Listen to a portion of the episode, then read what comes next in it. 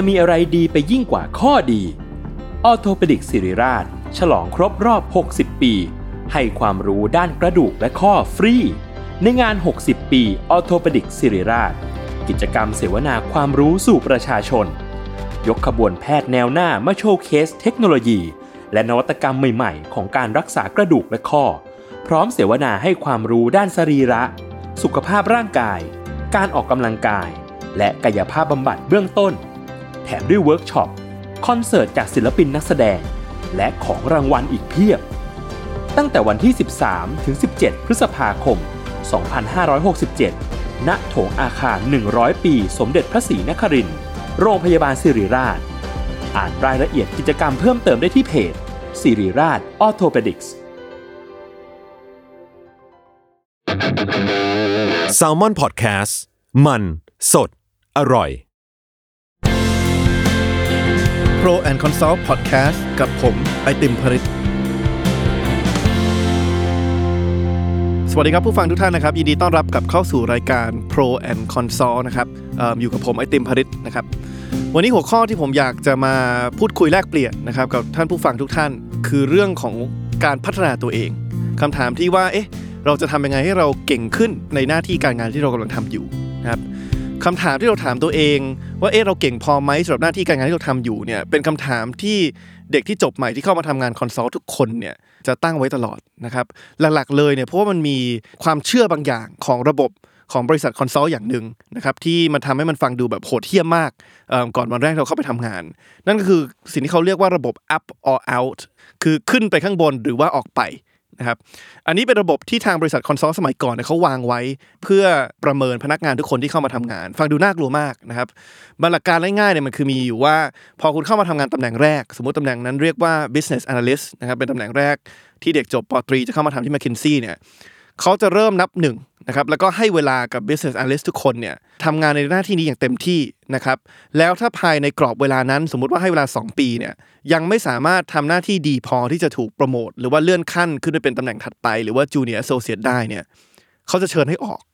อันนี้เป็นสิ่งที่น่ากลัวมากนะครับสำหรับเด็กจบใหม่หลายคนที่ต้องการความมั่นคงทางอาชีพ บางทีเราผ่านอะไรที่กดดันมาเยอะมากแล้ว จากการสอบนะครับไม่ว่าจะเป็นสอบเข้ามหาลัยสอบไฟนอลก่อนจบมาเนี่ยสิ่งสุดท้ายเราอยากได้นี่คือการเข้าไปในสถานที่ทำงานที่รู้สึกว่าตัวเองนั้นโดนประเมินอยู่ตลอดเวลา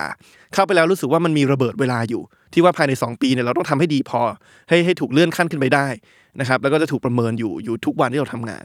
มันก็สร้างความเครียดพอสมควรนะครับเรื่องเรื่องวัฒนธรรม up or out ซึ่งถามว่ายังมีอยู่จริงไหมนะครับความจริงก็ยังคงมีอยู่นะครับในบริษัท consult หลายแห่ง ก็คือว่าเขาจะมีการวางแผนไว้ว่า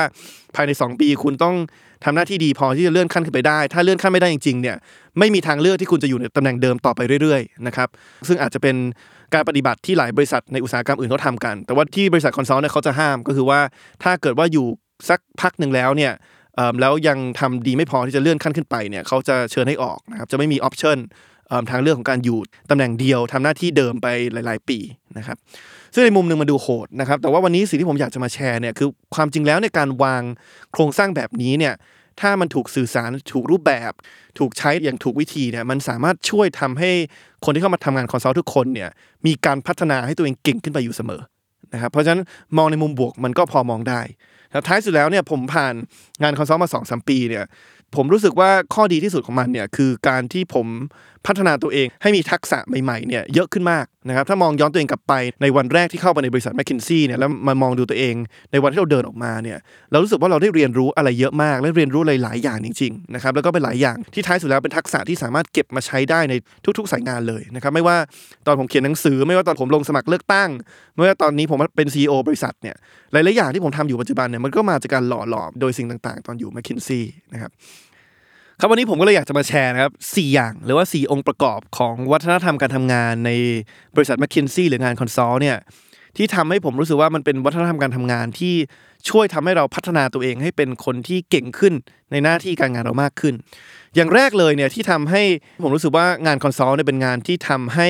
คนได้เรียนรู้ทักษะใหม่ๆเยอะเนี่ยเพราะว่าท้ายสุดแล้วเนี่ยการทำงาน consult เนี่ยมันทำให้เราได้ทำงานหลายสิ่งหลายอย่างมากที่แตกต่างกันออกไป นะครับถ้าเปรียบเทียบ 2 วันของคนทำงาน consult เนี่ยจะเห็นว่าจะไม่มี 2 วันที่ทำอะไรเหมือนเดิมนะครับผมยกตัวอย่างง่ายๆเลยคือ คือแม้กระทั่งในโปรเจกต์เดียวกันเนี่ยอย่างวันหนึ่งถ้าเกิดว่าเราต้องมาวิเคราะห์ข้อมูลเนี่ย 24 ชั่วโมงของผมเนี่ยก็จะเต็มไปด้วยการดาวน์โหลดข้อมูลเอ่อใน Excel ขึ้นมามีตัวเลขเยอะแยะไปหมด พยายามจะรันฟอร์มูลารันสมการต่างๆ เพื่อดูว่ามันมีอะไรที่น่าสนใจมากเกี่ยวกับข้อมูลตรงนั้นนะครับบางทีก็ต้องไปเก็บข้อมูลด้วยตัวเอง จะทำแบบสอบถาม ยิงแบบสอบถามออกไป จะทำแบบสอบถามส่งคนไปเก็บแบบสอบถามเข้ามา เอาข้อมูลมาวิเคราะห์นะครับบางวันก็จะอยู่กับข้อมูลอย่างเดียวนะครับบางที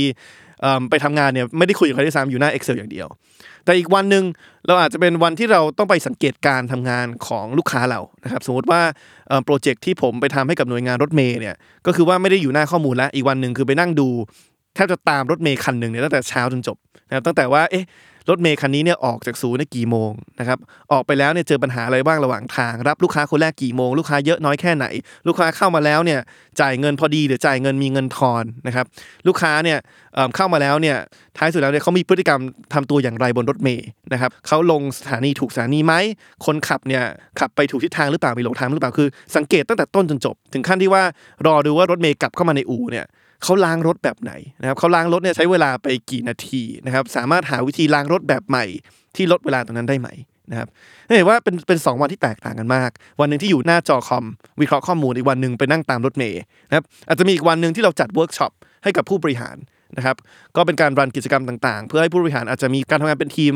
มากขึ้น การเข้าใจวิสัยทัศน์ร่วมกันมากขึ้นนะครับ อีกวันหนึ่งอาจจะเป็นวันที่เราไปสัมภาษณ์นะครับอาจจะไปสัมภาษณ์คนขับ อาจจะทำโฟกัสกลุ่มวิจัยรายย่อยเพราะฉะนั้น มันกลายเป็นว่าแทบทุกวันเนี่ยเราเรียนรู้ทักษะอะไรใหม่ๆหรือเราเราโดนจำเป็นต้องทำอะไรใหม่ๆนะครับแล้วก็ด้วย nature ด้วยธรรมชาติของงาน consult แล้วเนี่ยท้ายสุดแล้วเนี่ยเราจะมีเวลาเตรียมตัวไม่ค่อยเยอะนะครับมันเหมือนกับว่าการเรียนว่ายน้ำโดยการที่ไม่ได้มาฝึกท่าก่อนนะแต่ถูกโยนลงไปในสระก่อน แล้วก็ต้องพยายามหาวิธีว่ายน้ำให้ได้ณเวลานั้นเลยนะครับพอเราพูดถึงสิ่งต่างๆ หรือว่าทักษะต่างๆ ที่ consult ได้ฝึกเนี่ยท้ายสุดแล้วเนี่ยผมว่ามันมันสรุปได้ดีที่สุดเนี่ยโดยการไปดู โมเดล หรือว่าสิ่งที่บริษัทอย่าง McKinsey เขาใช้เวลาประเมินผลงานนะครับของพนักงาน consult ท้ายสุด McKinsey เนี่ยเขาจะแบ่งการประเมินผลงานเนี่ยออกเป็น 6 ด้านนะครับแล้วดูว่า consult แต่ละคนเนี่ยมีทักษะมากน้อยแค่ไหนในแต่ละด้านทำงานได้ดีมากน้อยแค่ไหนในแต่ละด้านนะครับด้านแรกแน่นอนคือทักษะการแก้ปัญหา อันนี้คือมาดูว่าท้ายสุดเนี่ยเรามีทักษะการคิดวิเคราะห์ เก่งไม่เก่งแค่ไหนทั้งวิเคราะห์ในเชิงข้อมูลเชิงสถิติ เชิงตัวเลขแล้วก็วิเคราะห์ในเชิงคุณภาพ อันที่สองเนี่ยนอกจากการวิเคราะห์ข้อมูลแล้วเนี่ยเขาจะมาดูทักษะเรื่องการเป็นที่ปรึกษาที่ดีนะครับท้ายสุดแล้วเนี่ยลูกค้าที่เขาจ้างเราเข้ามาเนี่ยเขารับฟังเราแค่ไหนนะครับเราไปให้คำปรึกษาเขาเนี่ยเขาเปิดใจที่จะรับฟังคำแนะนำของเรามากน้อยแค่ไหนนะครับท้ายสุดแล้วมันขึ้นอยู่กับว่าการสื่อสารของเราออกไปเนี่ยเราสื่อสารอย่างมีประสิทธิภาพหรือเปล่า เรารับฟังปัญหาเขาอย่างมีประสิทธิภาพหรือเปล่า อันที่ 3 ที่ บริษัท consult จะ care เนี่ยคือเรื่องของการที่เราเป็นสมาชิกทีมที่ดีนะครับแล้วก็ที่เห็นอกเห็นใจ แล้วก็เอาใจใส่เพื่อนร่วมทีมนะครับอันนี้เขาจะไปเก็บ feedback จากคนในทีมเราว่าท้ายสุดแล้วเนี่ยเออเวลาเรามาทำงานเนี่ยเราช่วยเหลือเพื่อนร่วมงานไหมเวลาเพื่อนร่วมงาน สมมติว่ามีมีงานที่ล้นล้นขึ้นมา เราช่วยเหลือรุ่นน้องมากน้อยแค่ไหนในการช่วยฝึกทักษะใหม่ๆให้กับเขา อันที่สี่คือเรื่องความคิดสร้างสรรค์นะครับท้ายสุดแล้วเนี่ยหน้าที่ของ consult การไปแก้ปัญหา ถ้าเกิดว่าเราเสนอทางออกที่มันเป็นทางออกเดิมๆนะครับท้ายสุดแล้วลูกค้าก็จะบอกว่าคิดมาตั้งนานแล้วทำมาสิบกว่าปีแล้วนะครับไม่มีอะไรใหม่ๆ เพราะฉะนั้นทักษะการคิดการแก้ไขปัญหานอกกรอบเนี่ยเป็นอะไรที่สำคัญมาก ด้านที่ 5 คือเรื่ององค์ความรู้นะครับทางบริษัท consult เขาจะให้คำปรึกษาตลอดว่าเขาอยากให้ consult ทุกคนเนี่ยพยายามที่จะเรียนรู้นะครับความรู้ใหม่ๆอยู่ตลอดเวลาในด้านที่ตัวเองสนใจ นะครับความจริงสิ่งหนึ่งที่ผมคิดถึงมากเลย พอนึกย้อนกลับไปถึงตอนอยู่ McKinsey ที่ตอนนี้ไม่มีเนี่ยคือ McKinsey มันจะมีอินทราเน็ตนะครับหรือว่าระบบอินเทอร์เน็ตภายในของเขาเนี่ยที่เก็บองค์ความรู้หรือว่าข้อมูลหรือว่าบทวิเคราะห์ที่ทีม McKinsey ทั่วโลกทำเนี่ยเกี่ยวกับทุกอุตสาหกรรมเลย สมมติคุณอยากรู้ว่าบริหารจัดการโรงแรมที่ดีเป็นยังไง คุณ search หาดูได้ สมมติคุณอยากรู้ว่าการออกแบบโรงเรียนที่ทำให้เด็กมีประสิทธิภาพในการเรียนรู้มากที่สุดคืออะไรเนี่ยคุณสามารถ search หาดูได้ นะครับเพราะฉะนั้นเขาก็จะรณรงค์ว่าให้ consult แต่ละคนเนี่ยไม่ว่าคุณทำงานประจำเป็นโปรเจกต์ไหนอยู่เนี่ยสนใจด้านไหนไป search แล้วก็หาข้อมูลเพิ่มเติมเพิ่มความรู้ให้ตัวเอง อันนี้เป็นอะไรที่ผมผมคิดถึงมากนะครับส่วนด้านสุดท้ายด้านที่หกเนี่ยคืออันนี้สำคัญมากนะครับ ความจริงตอนที่เขาวาดโมเดลการประเมินเนี่ยอันนี้ขึ้นมาเป็นอันดับหนึ่งคือว่าท้ายสุดแล้วเนี่ยคุณเป็นพนักงานที่มีหลักการหรือเปล่า ยึดมั่นในคุณค่าหลักของบริษัทหรือเปล่านะครับโดยคุณค่าหลักที่ทาง m c k คินซี่เขายึดมั่นมากเนี่ยคือความเป็นมืออาชีพนะครับ แล้วถ้าเราไปดูกันจริงๆเนี่ยว่าท้ายสุดแล้วเนี่ยคนที่เข้ามาทำงาน consult แล้วสมมติว่าเกิดเหตุการณ์ที่ต้องเชิญให้หยุดทำงานหรือว่าโดนไล่ออกเนี่ยเหตุผลประมาณน่าจะประมาณ 90%ของกรณีที่มีการไล่ออกเกิดขึ้นเนี่ยเกิดจากการที่คนทำผิดหลักการตรงนี้นะครับหรือว่าแสดงพฤติกรรมที่ไม่เป็นมืออาชีพ หลักๆ คือการเปิดเผยข้อมูลของลูกค้าคนนั้นออกไปสู่สาธารณะ นะครับเพราะฉะนั้นท้ายสุดแล้วเนี่ยมันก็เป็นการสอนพนักงานทุกคนได้ดีว่าไม่ว่าเราจะเก่งแค่ไหนเนี่ยท้ายสุดแล้วเนี่ยสิ่งหนึ่งที่สำคัญมากคือการเป็นมืออาชีพนะครับแล้วก็การยึดมั่นเรื่องคุณค่าหลักของที่บริษัทวางไว้ แล้วก็การทำงานอย่างมีจริยธรรมนะครับเพราะว่าท้ายสุดแล้วเนี่ยข้อมูลหลายๆอย่างที่ลูกค้าให้เราเนี่ยเวลาเราไปทำโปรเจกต์เนี่ยเป็นข้อมูลลับนะครับ คือเป็นข้อมูลที่ความจริงแล้วเนี่ยถ้าเกิดเราไม่มีความเป็นมืออาชีพและแหกกฎเอาข้อมูลนั้นไปซื้อหุ้น หรือว่าไปให้ข้อมูลภายในเหล่านี้กับคนอื่นเนี่ยมันสามารถมีความเสี่ยงเรื่องการทุจริตได้สูงมากนะครับเพราะฉะนั้นเรื่องของการที่เรายึดมั่นความเป็นมืออาชีพในการทำงานตรงนี้เนี่ยเป็นอะไรที่บริษัทให้คุณค่ามากเพราะฉะนั้นถามว่าแล้วคนที่ไม่ได้ทำงาน consult สามารถเก็บบทเรียนอะไรจากนี้ไปได้บ้างนะครับผมคิดว่าท้ายสุดแล้วเนี่ยสิ่งที่ผมได้จาก m c k คินซี่เนี่ยจากการทำงาน consult เนี่ยคือเราได้ทำงานหลายประเภท นะครับถึงแม้ว่าตำแหน่งจะเป็นชื่อ consult เหมือนเดิมเนี่ยแต่เราได้ทำงานที่มันแตกต่างกันไปเยอะมาก เพราะฉะนั้นใครก็ตามที่ทำงานอยู่ในบริษัทนะครับหรือหน่วยงานอะไรก็ตามแล้วเริ่มรู้สึกว่าเอ๊ะเราทำงานเดิมๆซ้ำๆไม่ค่อยได้เรียนรู้อะไรใหม่ๆเนี่ยลองไปคุยกับผู้จัดการตัวเองดูนะครับลองดูว่าเอ๊ะมันมีมันมีความเป็นไปได้ไหมที่เราสามารถทำงานใหม่ ๆ ที่อาจจะไม่ได้อยู่ใน scope หรือว่าขอบเขตเราโดยตรงนะครับลองอาสาไปทำโปรเจกต์ใหม่ๆ ที่บริษัทอาจจะนึกขึ้นมา อาจจะลองไปเสนอโครงการอะไรใหม่ ๆ ให้กับที่สำนักงานนะครับหรือว่าผมเริ่มเห็นความจริงบางบริษัทเนี่ย ก็จะมีโครงการที่เขาเรียกว่าเป็น cross department exchange ก็คือให้แลกเปลี่ยนกัน สมมติคนหนึงอยู่แผนกหนึงคนหนึงอยู่แผนกหนึ่งเนี่ยก็ให้ลองสักหกเดือนที่สลับตำแหน่งกันดูนะครับเพื่อที่ว่าจะให้พนักงานแต่ละคนเนี่ยได้เรียนรู้ทักษะใหม่ๆ อยู่ตลอดเวลา อันนั้นคือเรื่องที่หนึ่งนะครับที่เรื่องที่สองที่ทำให้สภาพแวดล้อมของการทำงาน consult มันเอื้อต่อการฝึกทักษะใหม่ๆเนี่ยคือท้ายสุดแล้วเนี่ยงาน consult เนี่ยเราได้มีโอกาสทำงานร่วมกับคนเก่งเยอะมาก นะครับเอ่อความจริงผมจะยืมประโยคหนึ่งที่รุ่นพี่คนหนึ่งเคยพูดให้ฟังก็คือว่าเวลาเราอยู่กับเพื่อนเราบ่อยๆเนี่ยความจริงตัวตนของคุณเนี่ยไม่ได้เป็นอะไรไปมากกว่าค่าเฉลี่ยของเพื่อนที่คุณ hang out หรือว่าอยู่อย่างใกล้ชิดที่สุดเนี่ยห้าคน ก็คือว่าเพื่อน 5 คนที่คุณสนิทมากที่สุดเป็นยังไงเนี่ยคุณคือค่าเฉลี่ยของ 5 คนนั้นนะครับผมคิดว่าการทำงานก็เหมือนกันนะครับท้ายสุดแล้วเนี่ยเวลาไปทำงานกับคนเก่งๆล้อมรอบตัวเองด้วยคนเก่งๆเนี่ยเราก็จะดึงทักษะของคนเก่งๆเหล่านี้เข้ามา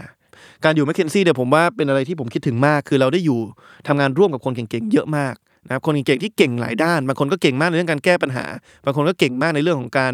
บริหารจัดการอารมณ์ของลูกค้านะครับแล้วเราก็ได้มีโอกาสหยิบยกเทคนิคต่างๆ ที่เราเห็นเนี่ยเเข้ามานะครับความจริงอันนี้ก็เป็นคำถามที่ผมเจอเหมือนกันตอนที่ผมกระโดดเข้าไปแวดวงการเมืองว่า นักการเมืองที่คุณชื่นชอบมากที่สุดคือใครนะครับเป็นคำถามที่ผมไม่เคยมีคำตอบนะครับเพราะว่าผมมองว่าท้ายสุดแล้วเนี่ยทุกคนมีข้อดีหมด นะครับสิ่งที่สำคัญกว่าคือทำยังไงให้เราหยิบยกข้อดีจุดเด่นของแต่ละคนเนี่ยมารวมกัน แล้วก็พยายามใช้ตรงนั้นเนี่ยเป็นต้นแบบในการพัฒนาตัวเองให้ดียิ่งขึ้นนะครับ อันนี้ก็เป็นอะไรที่ผมก็ยึดมั่นมาโดยตลอดเหมือนกันตอนอยู่ที่ม c k เคนซี่แล้วก็พยายามที่จะดู partner หรือว่าผู้จัดการหรือว่าแม้กระทั่ง consult ในระดับเดียวกันเนี่ยที่เขาทำอะไรเก่งๆ แล้วพยายามดึงตรงนั้นเข้ามานะครับ ปัจจุบันเนี่ยขนาดผมเป็น CEO ของบริษัทผมเนี่ยความจริงผมต้องยอมรับว่าทุกวันเนี่ยผมเรียนรู้จากผู้ช่วยผมเยอะมาก นะครับบางทีเราก็สังเกตเห็นอะไรใหม่ๆเหมือนกันที่ผู้ช่วยผมทำเนี่ยไม่รู้ว่าฟังผมอยู่หรือเปล่านะแต่ผมเรียนรู้จากเขาเยอะเหมือนกันนะครับเขาเป็นเด็กจบใหม่เพิ่งจบมาได้ปีแรกนะครับเคยทำงานอยู่ที่หนึ่งมาก่อนนะครับแล้วก็ย้ายมาทำงานที่นี่เป็นที่ที่สองนะครับผมก็เรียนรู้อะไรใหม่ๆจากเขาเยอะมากการบริหารจัดการคนการวิเคราะห์ปัญหาอะไรในในมุมมองใหม่ๆนะครับเพราะฉะนั้นท้ายสุดแล้วเนี่ยอย่าหยุดเรียนรู้จากคนรอบข้างผมว่านี่เป็นบทเรียนที่สำคัญมาก สวัสดีครับผู้ฟังทุกท่านนะครับ ผมไอติมพริศวัชรศิลป์นะครับวันนี้อยากจะชวนให้คุณผู้ฟังนั้นได้อ่านหนังสือเล่มแรกของผมครับหนังสือมีชื่อว่า Why So Democracy ประชาธิปไตยมีดีอะไรนะครับเป็นหนังสือที่จะชักชวนให้ทุกคนนั้นได้ถกเถียงหารือนะครับกระตุ้นให้ทุกคนเข้าใจกันว่าการเมืองและประชาธิปไตยเนี่ยท้ายสุดแล้วมันคืออะไรนะครับแล้วท้ายสุดแล้วเนี่ยประชาธิปไตยที่เราทุกคนพูดถึงเนี่ยมันมีดีอะไรนะครับสามารถสั่งซื้อได้ทางเว็บไซต์มินิมอลขอบคุณมากครับ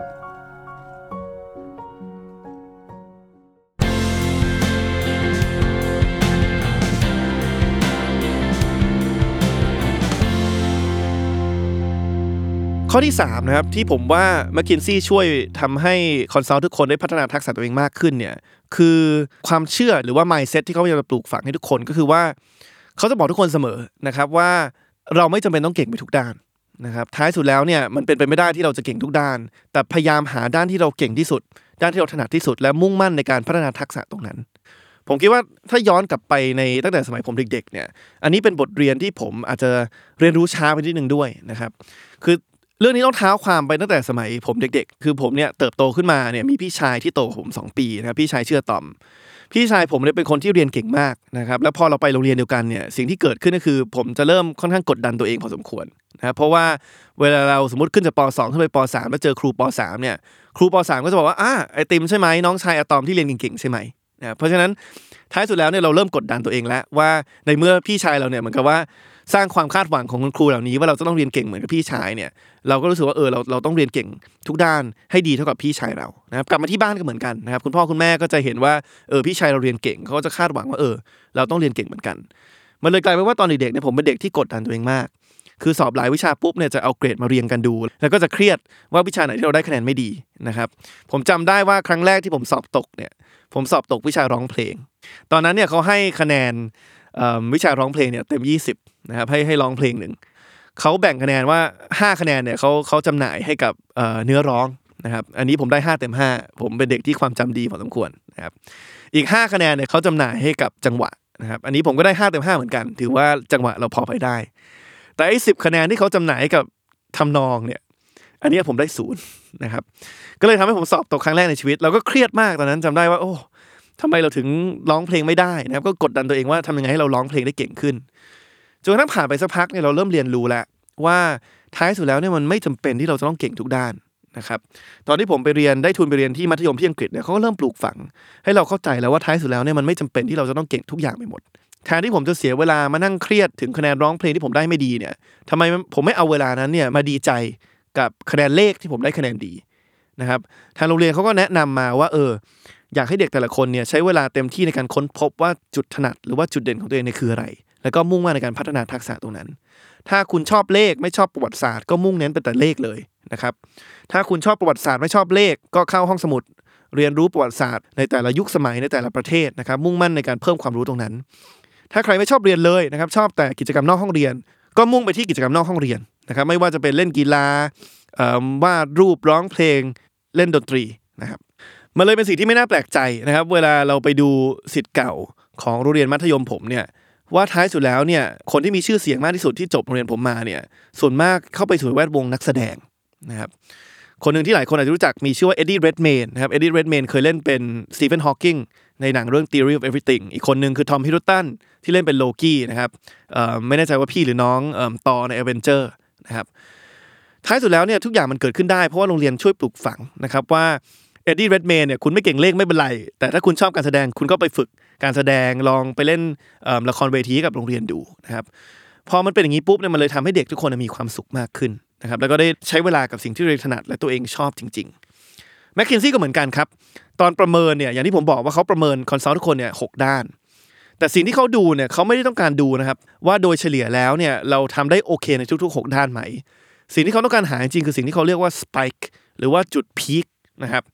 ที่แสดงให้เห็นว่าด้านนี้แหละใน 6 ด้านคือด้านที่ฉันเด่นจริง ๆ เวลาการประเมินเวลาได้ใบประเมินออกมาที่เกิดขึ้นทุกสองครั้งต่อปีเนี่ยมันจะเขียนเลยว่าจากการที่ผู้จัดการผมประเมินผมเนี่ย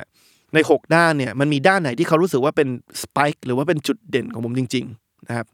งั้นท้ายสุดแล้วเนี่ยเขาจะสอนว่าเวลาได้ feedback กลับมาเนี่ยอย่ามุ่งเน้นแต่การมาดูว่าเราทำด้านไหนได้ไม่ดี อย่ามาดูแต่ว่าเอ๊ะด้านนี้เป็นด้านที่เรายังทำได้ดีไม่พอ แล้วก็อาจจะ ให้พยายามเพิ่มขึ้นจากดี40%ขึ้นมาเป็นดี60%เขาบอก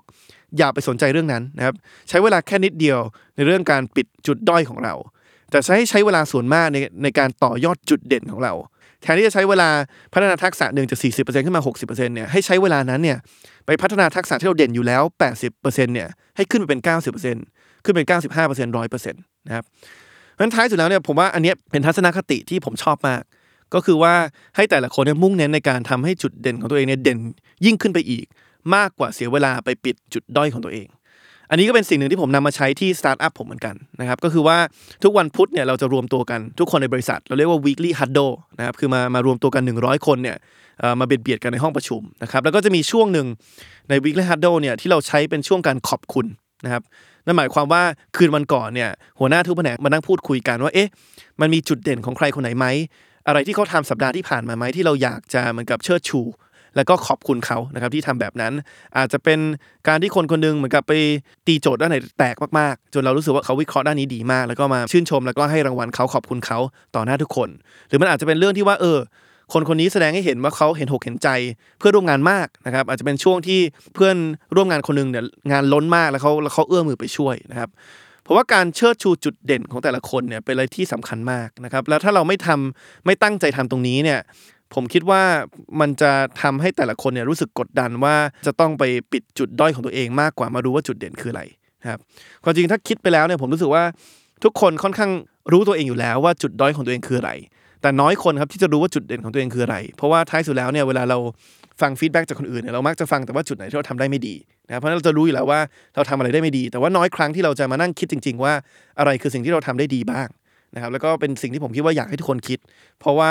ท้ายสุดแล้วเนี่ยมันมีหลายอย่างที่เราอาจจะทำไปที่มันดี แต่ว่าเราอาจจะไม่รู้ว่ามันมันเป็นสิ่งที่ดีอยู่นะครับส่วนปัจจัยที่สี่นะครับสุดท้ายและที่ผมรู้สึกว่าทำให้วัฒนธรรมการทำงานที่ m c k เคนซี่เนี่ยมันช่วยให้แต่ละคนได้พัฒนาทักษะตัวเองมากขึ้นเนี่ยคือการผลักดันให้ทุกคนมี mentor หรือว่ามีโค้ช นะครับ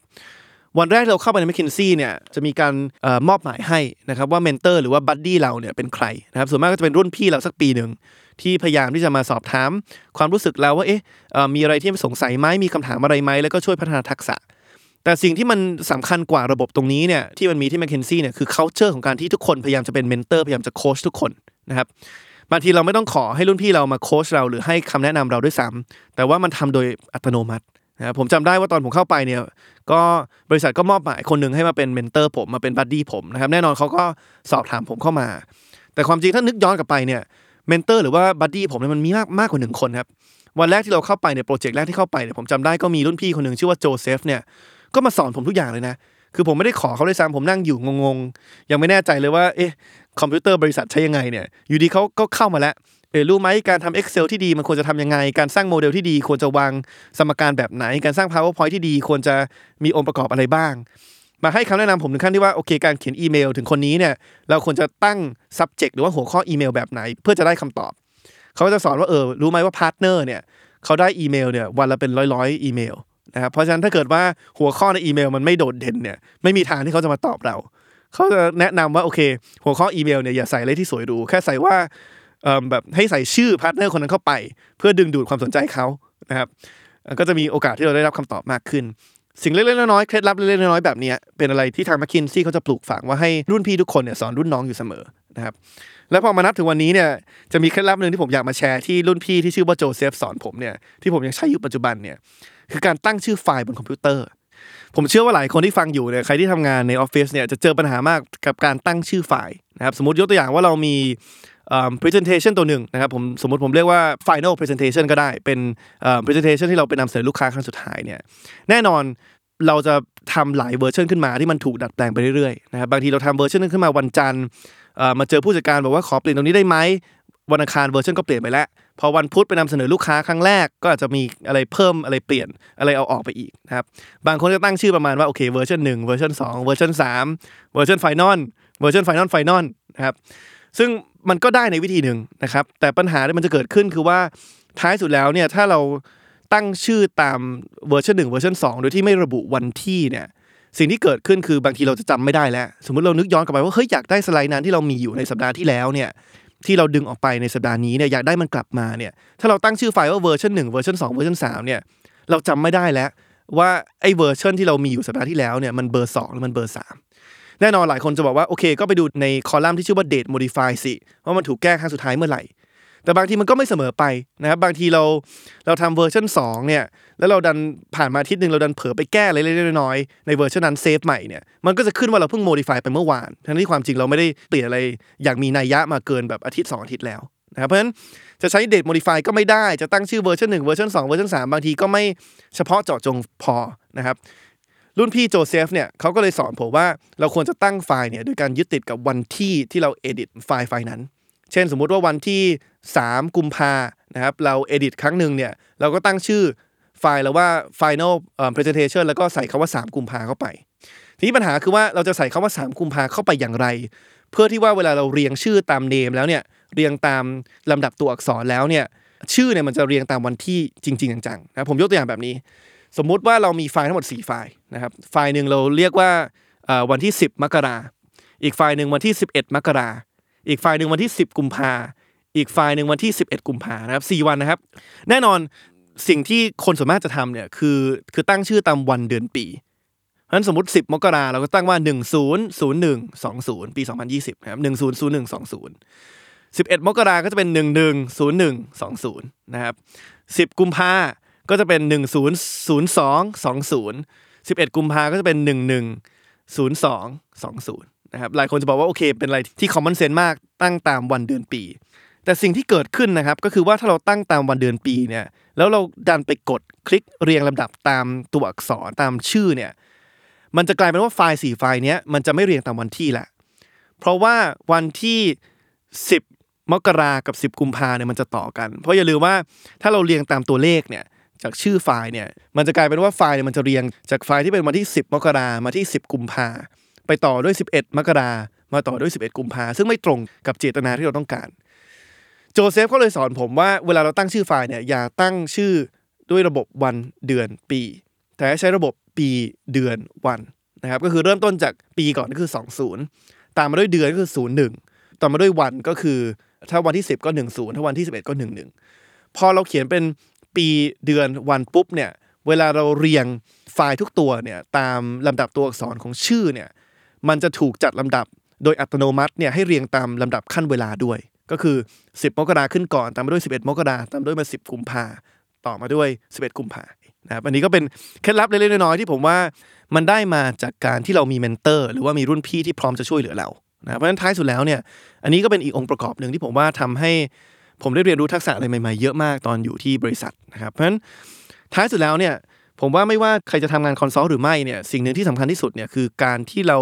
พัฒนาทักษะใหม่ๆอยู่ตลอดเวลา นะครับไม่ว่าเราจะทำงานที่เรารู้สึกว่าเออมันเป็นงานประจำที่เราทำอะไรเดิมๆอยู่ตลอดเวลาเนี่ยพยายามแสวงหาโอกาสในการเรียนรู้ทักษะใหม่ๆนะครับลองไปคุยกับเจ้านายผู้จัดการเราดูว่ามันมีโปรเจกต์อะไรนอกเหนือจากสิ่งที่เราทำอยู่ประจำได้ไหมที่เราสามารถไปฝึกอะไรใหม่ ๆ หรือว่าท้ายสุดแล้วเนี่ยสิ่งที่สำคัญที่สุดคือการล้อมรอบตัวเองกับคนเก่งๆนะครับคนที่เราอยากจะเรียนรู้